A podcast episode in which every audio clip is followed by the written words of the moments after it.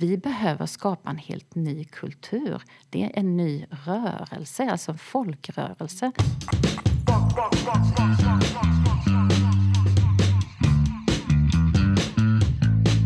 Välkommen till Akademiliv, en podcast från Sahlgrenska akademin, den hälsovetenskapliga fakulteten vid Göteborgs universitet. Jag heter Susanne Westergren. Idag ska vi prata med vår gäst Johanna Dahlgren.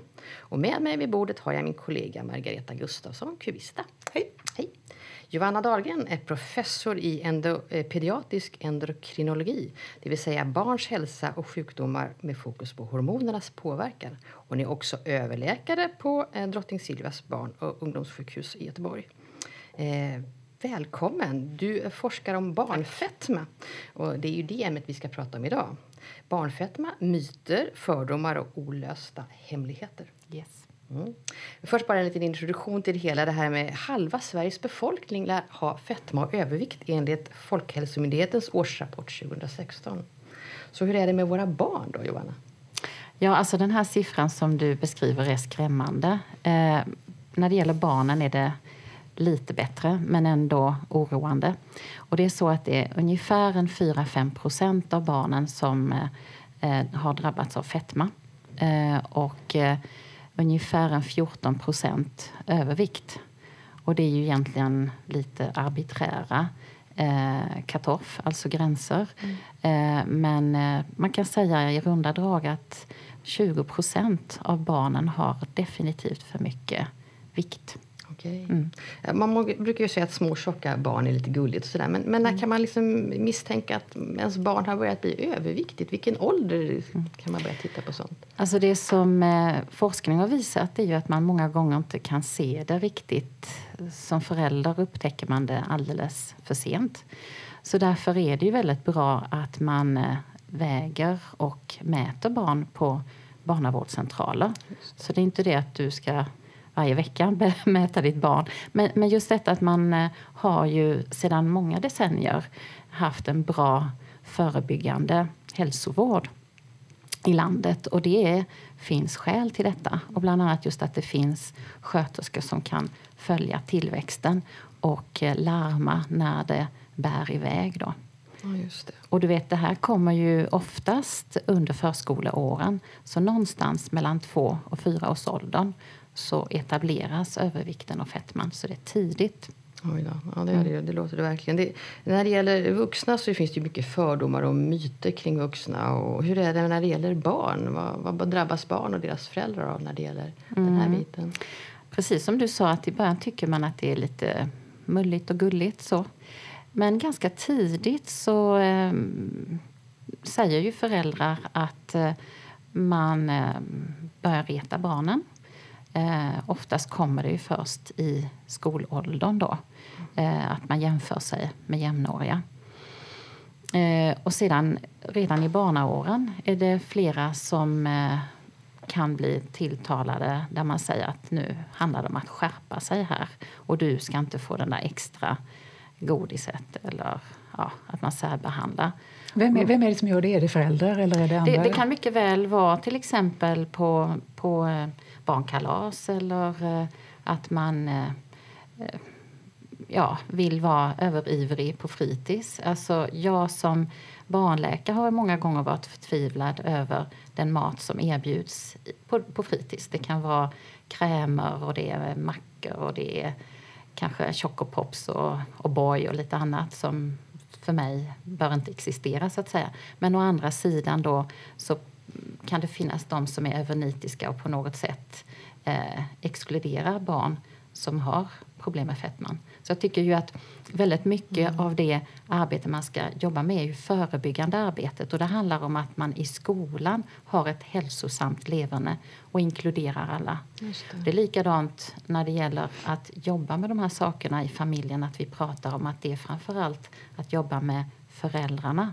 så att man försöker att undvika stigmatisering av barnen. Mm. Det är först någon gång när de kommer upp kanske i 10-12 års åldern som man kan rikta sig direkt till barnen och säga att förstår du varför du är här?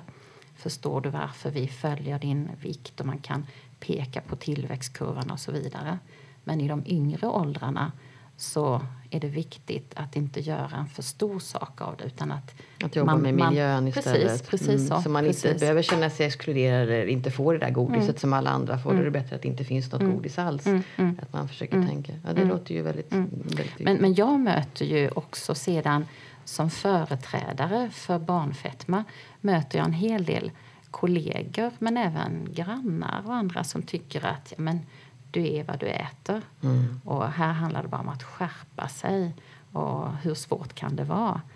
Och det är märkligt att, att man möter det. Alltså. Men, att... Men vid vilken ålder tror du att barn själv kan, kan börja ta säga, lite ansvar själv om man säger, just för att klara av att vara med på banan? Alltså, kan man säga så? Ja, ja, det är svårt att säga en gräns, men jag tycker överhuvudtaget att vi måste tänka i helt andra banor mm. och säga så här att precis som vi har nolltolerans när det gäller diskriminering i skolan, när det gäller hudfärg eller etnicitet, så är det ju också just det här att man på ett naturligt sätt hjälper föräldrarna redan som förstagångsföräldrar under första levnadsåret att säga att vi har helt, alltså, helt andra ramar det är oacceptabelt att köra med Choco Pops mm. eller O'boy och så vidare. Det bara existerar inte. Och att få till det i samhället att det är ingen, inte ens den smala, som, som har nytta av det. För det är faktiskt så att man kan vara överviktig och undernärd på, på både vitaminer och proteiner Just och sådär. Då. Så att vi behöver skapa en helt ny kultur. Det är en ny rörelse, alltså en folkrörelse. Mm. Det är väldigt viktigt vi det behöver. du säger. Mm. mm, verkligen. Förlåt, Chocopops, vad är det? Ja, det är hemska grejer som finns i affären. Det är alltså eh, eh, frukostflingor som ja. är indränkta i choklad. Och det är inte helt... Alltså, det är både smala barn och tjocka barn som jag eh, möter mm. eh, på barnkliniken. Så man kommer och pratar om vad de äter och allt det där. Mm. Och så tänker man bara, får det verkligen existera? Mm. Du, jag tänkte på det här med varför blir man överviktig? Varför drabbas man av fetma när man är barn? Mm. Alltså, eh, som sagt var, idag vet vi i den miljön vi lever där man eh, har fritt tillgång till, till mat och kalorier att eh, vi eh, lätt, alltså vi har ju en genetisk predisposition men ovanpå det så eh, har vi livsstilen. Då. Och det vi vet idag är ju att ganska tidigt, om man har benägenhet för fetma, så drabbas man av det rätt så tidigt. Så att jag som är född på 60-talet eh, levde i en sån miljö där jag inte lika lätt gick upp i vikt. Eh, och, och det betyder att okej, okay, den generationen kanske la på sig ett par kilo varje år och så hamnar man där du pratar om att mm. hälften av befolkningen är. Men, men när det gäller de yngre barnen så är det verkligen så att det, det visar sig väldigt, väldigt tidigt, redan i förskoleåldern. Men då har du i botten en predisposition mm. för fetma. Eh, så att man brukar säga att någonstans 70-80 av anledningen till att du drabbas av fetma är eh, olika kompositioner av gener, så det är inte bara en enda gen. Det finns ibland i enstaka fall det som kallas för monogena tillstånd där du har enstaka mutationer som kan göra att du får en svår fetma. Men det vanliga i vårt samhälle är att det är flera olika gener. Och eh, anledningen till att det är så lätt att hamna i en övervikt eller fetma beror på ju att vi i tusentals år har framodlat, så att säga, alltså rent överlevnadsmässigt så är det just de generna som leder till en liksom, aptitreglering där vi söker efter mat mm. som, som har gynnats. Då. Och, så att, eh, det gör ju att vi de flesta av oss får kämpa rätt så mycket med att hålla vikten. Mm. Förlåt, vad är det för typ av genetik? Handlar det om att du behöver mindre energi, de facto liksom lägre kaloriantal, eller är det ditt ätbeteende det, liksom som det, påverkas? Det är ätbeteendet och då kommer vi in till det här med vilka riskgrupper det är. Mm. Alltså det, det man ser det är ju att du vi har sett när vi nu har screenat, undersökt alla de barn som kommer på nybesök hos oss att en tredjedel av våra barn har neuropsykiatri. Alltså antingen ADHD eller autism. Och det är någonting som man inte alls var medveten om förrän 20-30 år sedan. Alltså när vi har pratat med våra kollegor som jobbar med neuropsykiatri så hade de ju inte den bilden av barn med neuropsykiatri. Men i dagens samhälle, så som vi lever, så tippar man över i större eh, grad till mm. fetma, svår fetma. Så att en del kan ju verkligen... När du säger kommer till oss, är det ja. på eh, Center för pediatrisk tillväxtforskning de kommer då? Ja. På grund av att man misstänker att de har eh, problem med sin, sin fetma eller sin övervikt? Ja, det stämmer. Mm. Och det är klart att då får man säga att detta är regionalt centra. Mm. Så att man har ju ifrågasatt datan och sagt att ja, men hur är det egentligen på vanliga barnmottagningar eller öppenvården? Och där har vi också nu screenat och vi ser exakt samma siffror. Så att det här är inte bara liksom toppen på ett isberg, att det är bara de allra svåraste utan det verkar också vara de barnen som har lite mer mildare mm. problem. Så, att, så att det, det, är en riskgrupp. Och sedan vet vi att en annan riskgrupp är ju barn till eh, mödrar eller föräldrar med fetma. Så där är det ju genetiken mm. och igen då.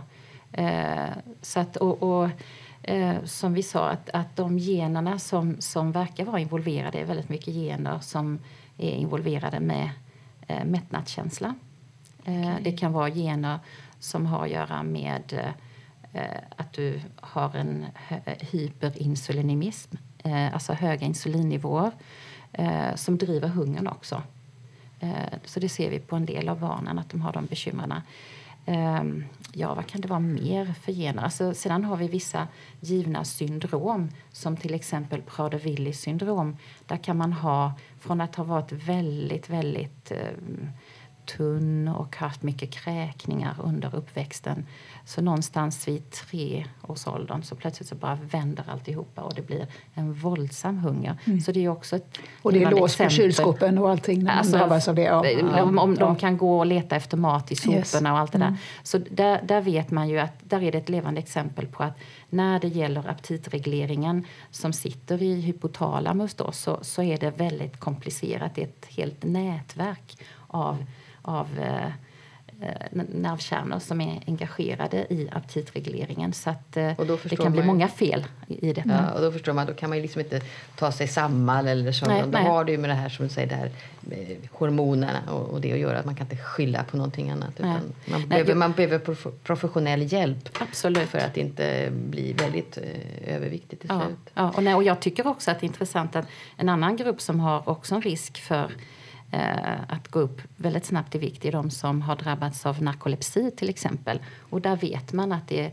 eh, låga orexinnivåer mm. som, som eh, driver både problemen med att man hastigt somnar och, och all, all, den problematik och viktuppgång. Så många av dem går upp en 7-8 kilo väldigt, väldigt snabbt. Och där är det också hypotalamiska områden engagerade. Så att eh, det, det finns en kemi, liksom det finns annat än bara just skärpa sig.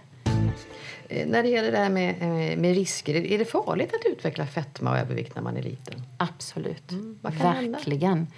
Alltså, det är ju så här att väldigt, man, eh, man, vi har sett att redan barn i förskoleåldern eh, har tecken på det som kallas metabola syndromet. Vad är det?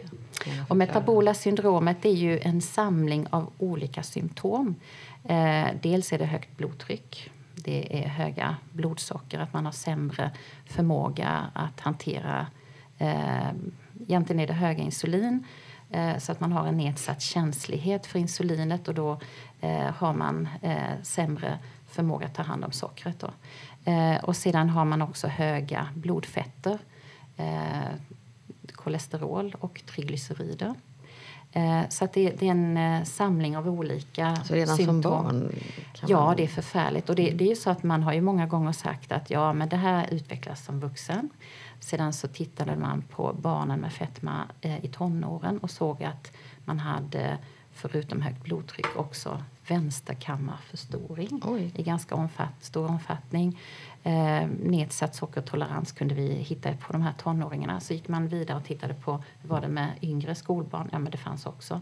Och nu i då Hallandsstudien så, som eh, jag är djupt engagerad i så har vi sett till och med på fem, sex, sjuåringar att det är en ökad risk för högt blodtryck och allt det andra när det gäller metabola syndromet. Att det finns redan så tidigt. Så tidigt. Och antingen är det, det var på samtliga med fetma men även en del som redan bara hade övervikt. Alltså måttlig. Och kan man nå de här och behandla dem och hjälpa dem att stabilisera vikten, att inte fortsätta öka eller gå ner i vikt så kan man rädda mycket av deras framtida hälsa om man säger man vet, man känner väl till ifrån studier att ju tidigare man går in och behandlar fetman desto mer effektivt resultat. Så det, det är påtagligt så att om du behandlar en 7-8-åring så är det rätt så små eh, resurser du behöver eh, sätta in för att få ett gott resultat jämfört med det som är jättesvårt i tonåringar. Mm. Och det beror mycket på att under tonåren har du ju hur mycket som helst av tillväxthormoner, könshormoner som driver viktutvecklingen. Eh, så att absolut att man ska gå in och satsa. Det är väldigt för... viktigt det du säger. Om man verkligen kan hjälpa dem med, med små medel när mm. de är unga så är det viktigt mm. att fånga upp dem. Att, mm. Att man kanske samverkar i flera enheter och underlättar och förebygger som du sa. Jag tycker det är jättebra det du mm. sa, samverkan. Mm. Och det är nyckel. Och där är vi rätt så dåliga. Det finns goda exempel eh, i vissa länder som Finland där man säger att hela samhället ska samverka. Allt ifrån mödravården, barnavården, skolhälsovården, kommunerna, cykelbanor, ta in idrottsföreningar i skolan. Så att det är inte så att barnen måste ta sig till aktiviteter utan aktiviteterna kommer till barnen. Eh, hjälpa familjer som kanske är mindre bemedlade som man vet har en ökad risk för fetma också. Att få dem att idrotta på ett roligt sätt. Så Finland är lite framåt? Äh, ärligt talat, ja. Så jag vet att det finns också eh, insatser i Portugal till exempel. Eh, och jag, menar, jag tycker ändå att man lyfter fram Sverige som delvis ett bra eh, land där vi har en del punktinsatser. Så att det, det är vissa eh, delar av landet, vissa landsting som har eh, satsat just på att samverka Finns det några nationella riktlinjer i Sverige? Nej. Det gör inte det. Nej, det gör det inte. Och det är märkligt, alltså, för där är det också så att varje landsting nästan tävlar med varandra om att ta fram eh, handlingsplaner för barnfetma och vuxenfetma. Men samordningen finns inte riktigt där. Jag vet att eh, det är en del... Eh, eh alltså det på, pågår en del eh, samling kring hälsosamt leverne. Så där eh, är det ju myndigheterna som, som har kunnat formera sig. Men just när vi har vänt oss till SKL eller till Socialstyrelsen och sagt snälla peka med hela handen och säga att nu måste ni sätta er och göra ett dokument så har man inte velat det. För det, ibland behöver man liksom få någon som bara säger att nu bara måste ni sätta er. Du, du nämnde den här Hallandsstudien förut. Mm. Och det, det, innehållet i den utgör ett väldigt viktigt underlag i det som du forskar kring. Kan du bara mm. säga några ord om vad det, vad det mm. handlar om? Mm. Jo, det är så här att eh, 2007 så startade vi en studie eh, där vi erbjöd alla barn som under det året, det blev jag 2008 då, men under det året föddes i Halland fick eh, komma med i en longitudinell studie. Alltså att man följde dem från födelsen eh, och nu är de eh, då nio, snart tio år gamla. Då. Eh, och I den studien så är det så att eh, på samtliga barn som är med så har vi haft väldigt mycket eh, Eh, tillväxtmätningar, formulär på olika sätt. Och så har vi tagit då en liten grupp på 500 barn som vi har tagit prover Eh, och det gäller att man har följt från det att de föddes eh, tarmfloran, eh, bröstmjölken på mamman eh, under de månaderna som man ammade. Och det har varit blodprover. Eh, och man har mätt till och med ja, med magnetröntgen både midje alltså visceralt fett, alltså det fettet som finns i buken. Eh, och vi har tittat på brunt fett, vilket också är väldigt spännande eftersom det är en hypotes att det kanske är så att de här barnen förbränner mindre och det är mm. inte fallet. Alltså de hade lika bra brunt fett. Eh, och så har vi tittat lite grann på eh, även kroppssammansättning på andra sätt. Så, så, det är väldigt mycket som pågår. Och nu det som ligger framför är att vi ska också screena samtliga 3000 barn för Eh, ADHD och autism. Och det är ingen djup eh, screening, men bara liksom att man får ett hum om det finns samband mellan den snabba viktökningen och tecken på neuropsykiatri. Det är ett sätt att äntligen gå ut och titta i, på populationsnivå eh, på de unga barnen. Det är jättespännande också. Mm. När, när, man tittar på de här Hallandskartorna som ni har så kan man bli lite deprimerad också när man ser just kopplingen mellan eh, höga nivåer av fetma hos barn och socio socioekonomiskt eh, mm. sämre ställda familjer. Och, och, och. Ja, och det, det, här är ju något som är känt sedan flera år. Det är inget nytt. Men det som är nytt är ändå att man tittar på finns det några grupper som skyddas från fetman. Och där kunde vi se då i en av publikationerna att i princip var det bara socialklass 1, alltså de riktigt, riktigt välbärgade som hade ett skydd.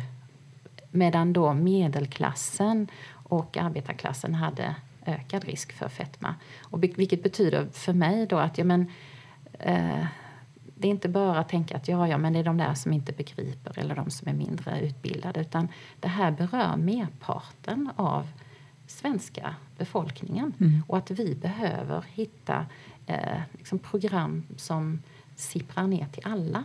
Ja. När du säger att de har skydd, vad är det för skydd då?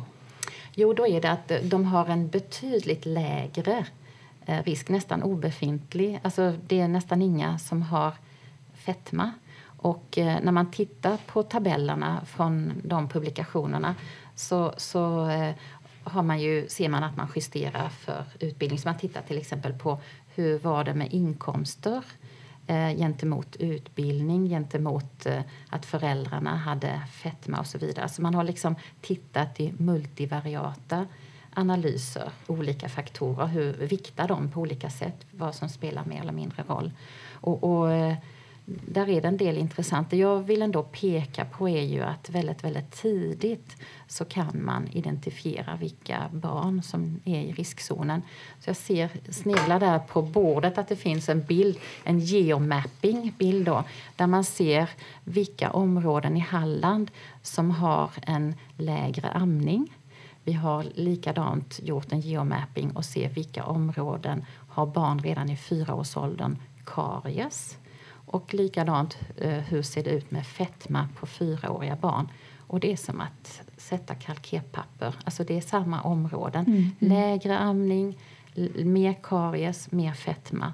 Och då blir det ju att ge råg i ryggen för barnavårdscentralerna. Där är det så viktigt att på något sätt identifiera vilka man ska stötta. Inte pekpinnar, utan bara stötta med enkla råd. Och det är väldigt mycket gränssättning. Man kanske ska också utveckla mycket mer av eh, lite mer eh, illustrativa, lättförståeliga, ap aptitliga eh, informations... Kanske inte blad, det är old fashion, men app appar eller eh, eh, ni vet, utveckla e-hälsan där. Där tror jag verkligen att man har eh, mycket att vinna på att satsa resurser Ja, det finns ju stora möjligheter ja, idag just ja. med det digitala eh, som människor har tillgång till hela tiden. Men det som du säger, det ju, måste ju vara det här med samhällets samverkan med mödravårdscentralen, barnavårdscentral och, och elevhälsan måste ju också en stor viktig Folktandvård också tänker jag då ja, eftersom det handlar ja, om tandhälsan där kommer in också. Att säger det. jag har ju e- en av doktoranderna är tandläkare eh, i, i det här projektet så absolut folktandvården. Mm. Så intressant. Den här typen av studie som ni gör nu, har den gjorts någon annanstans i Sverige? Alltså, man kan säga att när vi började där i mitten på ja, 2006-2007 så, så eh, tänker man att oh, vi är så väldigt innovativa. Men vi har ju förstått nu när vi är ute i världen och vi har en del också anslag som vi söker tillsammans med andra forskare att vi inte är unika. Uh, när det gäller till exempel det här att uh, influensen av tarmflora och fetmautveckling så var vi väldigt tidiga. Vi kunde alltså lägga undan prover innan man ens hade tekniken för att köra metagenomics. För vi kan ju sekvensera eh, generna på eh, bakterierna på ett sätt djupt på ett sätt som man inte kunde då när vi började samla. Och det, det, det, är ju fantastiskt. Och så då samarbete med duktiga forskare som Fredrik Bäckhed till exempel. Då. Men, men eh, på något sätt så inser man att man var nog inte unik. Vi kanske var några år före, men nu kommer fler och fler studier. Det gäller inte bara det här med fetmautveckling utan det gäller också allergi, astma och allergi, kopplingen till tarmfloran och det gäller också typ 1 diabetes och så vidare.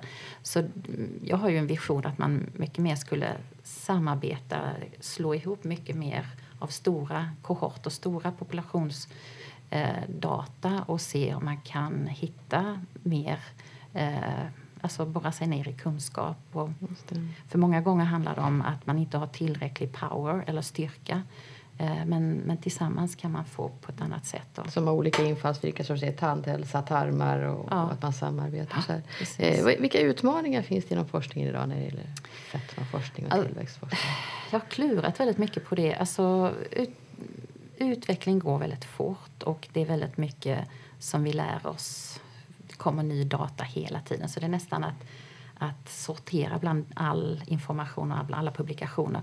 Men det jag tycker är den största utmaningen det är att ta kunskapen som man får vetenskapligt och på något sätt implementera det i verkligheten. Jag tycker gapet eh, är stort. Och sedan ser jag också att eh, sjukvården eh, idag i Sverige är dysfunktionell.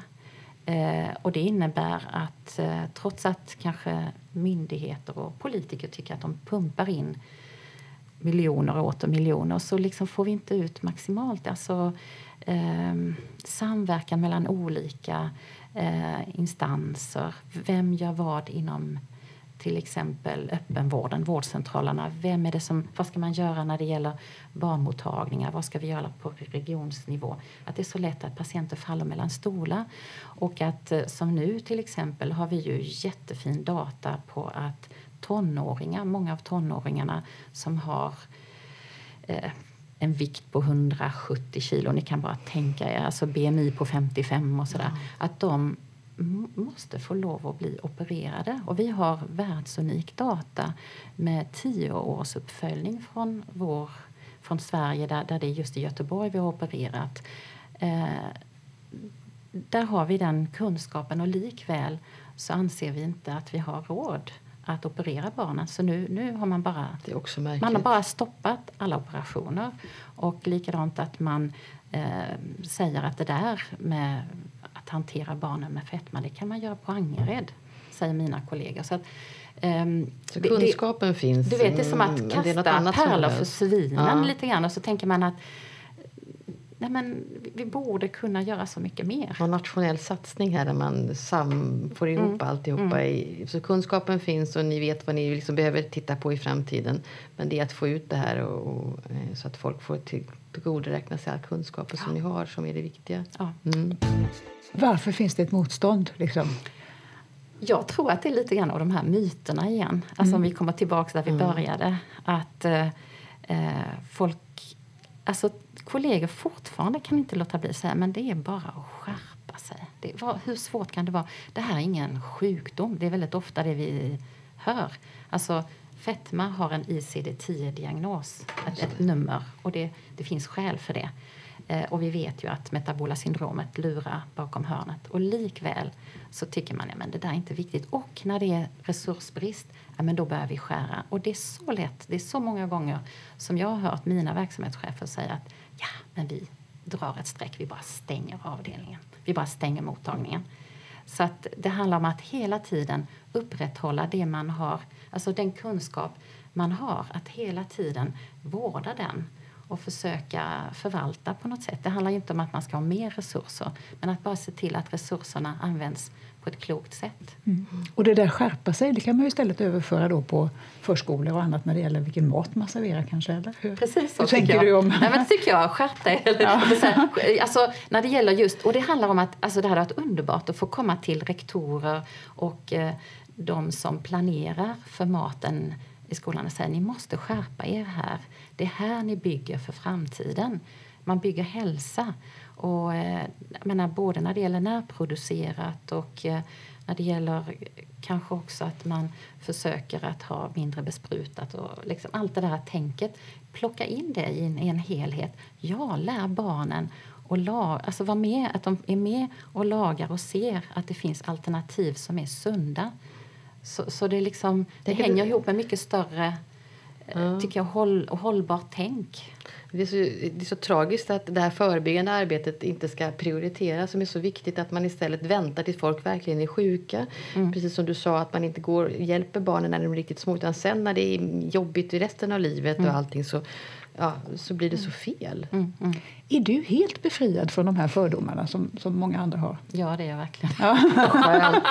Nej, men alltså jag, det är väl just detta att man eh, har eh, mött familjerna. Jag har, jag, jag har framför min eh, näthinna just en mamma som själv hade fetma och haltade lite grann. Hon var säkert tio år yngre än mig och hade någon glugg eh, för hon hade inte råd att gå till tandläkare. Och hon hade en dotter som kom eh, till oss på fetmamottagningen redan när flickan var fem år gammal.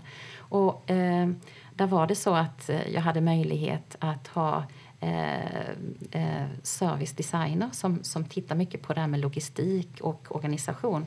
Och de eh, hade ju intervjuer och eh, tillsammans med de här tjejerna så satt jag och lyssnade på vad mamman berättade då. För då intervjuade mamman och sa, hur skulle du vilja ha hela vårdkedjan? Och då säger mamman, jag bad när jag var gravid med denna lilla älskling att redan på mödravården, hjälp mig, jag behöver extra insatser, jag har fetma, jag vill inte ha det så här. Och hon var ensamstående då med sin flicka och sedan så, så småningom så födde hon flickan, hon fick inte hjälp då på mödravården och sedan så kom hon till BVC och sa hon hjälp. Där fick hon inte heller någon nämnvärd hjälp.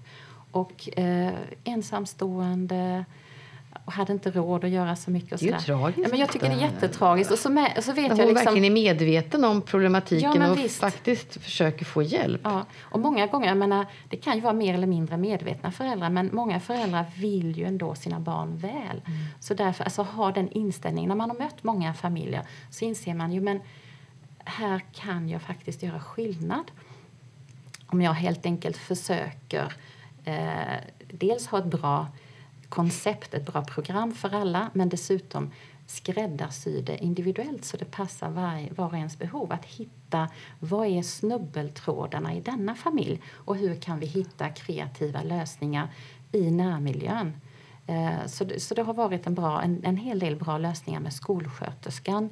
Eh, hon får gå på en del aktiviteter som kommunen i Göteborg har som är gratis och så vidare. Men ni vet, bry sig. Alltså mm. tänka liksom att ja, men där har vi ytterligare en liten människa med problem men jag bryr mig inte. Utan nej, mm. det, här, här flickan vill jag på något sätt ska få en chans. Så det här behöver egentligen inte kosta så mycket Nej. utan det har med samordning att göra yes. och att man anstränger sig. Mm. Mm. Mm. Eh, om man nu lyssnar på det här programmet och själv kanske är ung och har överviktsproblem eller fetmaproblem eller har barn som har vad, vad ska man vända sig någonstans för att få hjälp nu då? Mm. Alltså jag tycker framförallt att man ska se om eh, man kan komma med i någon eh, patientorganisation jag vet att vi har haft eh, en del kontakter. Under årens lopp har det varit lite olika eh, organisationer. Men jag har kontakt nu med något som heter HOBS. Oh, alltså H-O-B-S, det vet jag inte. Nej. Jag är ledsen där. Man får kolla. Men ah. som sagt H-O-B-S då. Och eh, där är det både vuxna och barn eh, som har bekymmer med, med eh, fetma som eh, kan få en del hjälp. De har också möjlighet att ge råd var saker och ting funkar lite bättre. Sedan så tror jag att man ska vända sig till bar, alltså, eh, barn och ungdomsmottagningar. Så att eh, det ser lite olika ut. Är du, bor du långt ut eh, där du där det är rätt så eh, glesbygd, då kanske det är vårdcentralen som kan ge råd. Men annars till exempel här i Göteborg och på många andra ställen så har man de här barn och ungdomsmottagningar och där ska finnas kanske någon läkare som är lite extra intresserad av just fetman. Och det kan vara ofta en sköterska och en dietist. Så att det är en trio som bildar ett team. Mm. Och där brukar vi säga att det är så viktigt att man har team som jobbar med fetman. Så att ett ställe som har team, då kan man jobba och få relativt goda resultat. Och sedan så kan man behöva komma till regioninstanser eh, då, alltså då är det ofta sjukhus som har särskilda team. Då. Mm. Och det får man hjälp sen genom Ja. eh, barn och ungdomsmottagningen. Mm, Ja, det är jättebra. Om man, om man nu är intresserad av fetmaforskning och din forskning och så, vad, vad kan man läsa mer och vad kan man förkovra sig? Ja, alltså man kan ju gå in till exempel här på Göteborgs universitet och då hittar man oss. Eh, vi är ju Centrum för pediatrisk tillväxtforskning. Eh, och där är det under uppbyggnad. Eh, vi, vi har en hemsida men vi försöker lägga länkar plus att också ha lite mer matnyttigt. Det är rätt så prematurt när det gäller fetmadelen. Och, och det är mycket därför att vi har inte riktigt kanske förstått som forskare hur viktigt det är att göra det mer populär vetenskapligt, det vill säga man ser alla våra publikationer och det är ganska torrt om oss. Men, men just detta att försöka få det ut till medborgarna och till andra forskare som är intresserade av det som pågår. Då. Just det låter jättebra. Mm. Har du några mer frågor, Margareta? Ja, nej. Känner inte dig ganska nöjd? Ja. Ja. det gör jag också. Tack så hemskt mycket Johanna Dahlgren för att du kom hit och pratade om barnfetma. Det har varit jätteintressant att lyssna på. Alltså Eh, tack själva. Det här var väldigt roligt att få komma. Nästa gång eh, vi hörs kommer vi antagligen prata om ADHD hos flickor. Och det kommer vara i slutet på mars. Då bjuder vi in en annan forskare som ska samtala med oss. Jag heter Susanne Westergren och bredvid mig har jag haft min kollega Margareta Gustafsson Kubista. Akademiliv är en podcast från Sahlgrenska akademin, Göteborgs universitet. Du får gärna leta upp oss och lyssna på fler poddar. Eh, Du finns på sahlgrenskageu.se eller där poddar finns i allmänhet. Och är det något speciellt intresse du är intresserad av och du inte hittade redan bland poddarna så får du gärna höra av dig till oss på, via Twitter eller Facebook och tipsa oss om vilka forskare vi ska intervjua. Tack för oss! Tack, tack. Tack.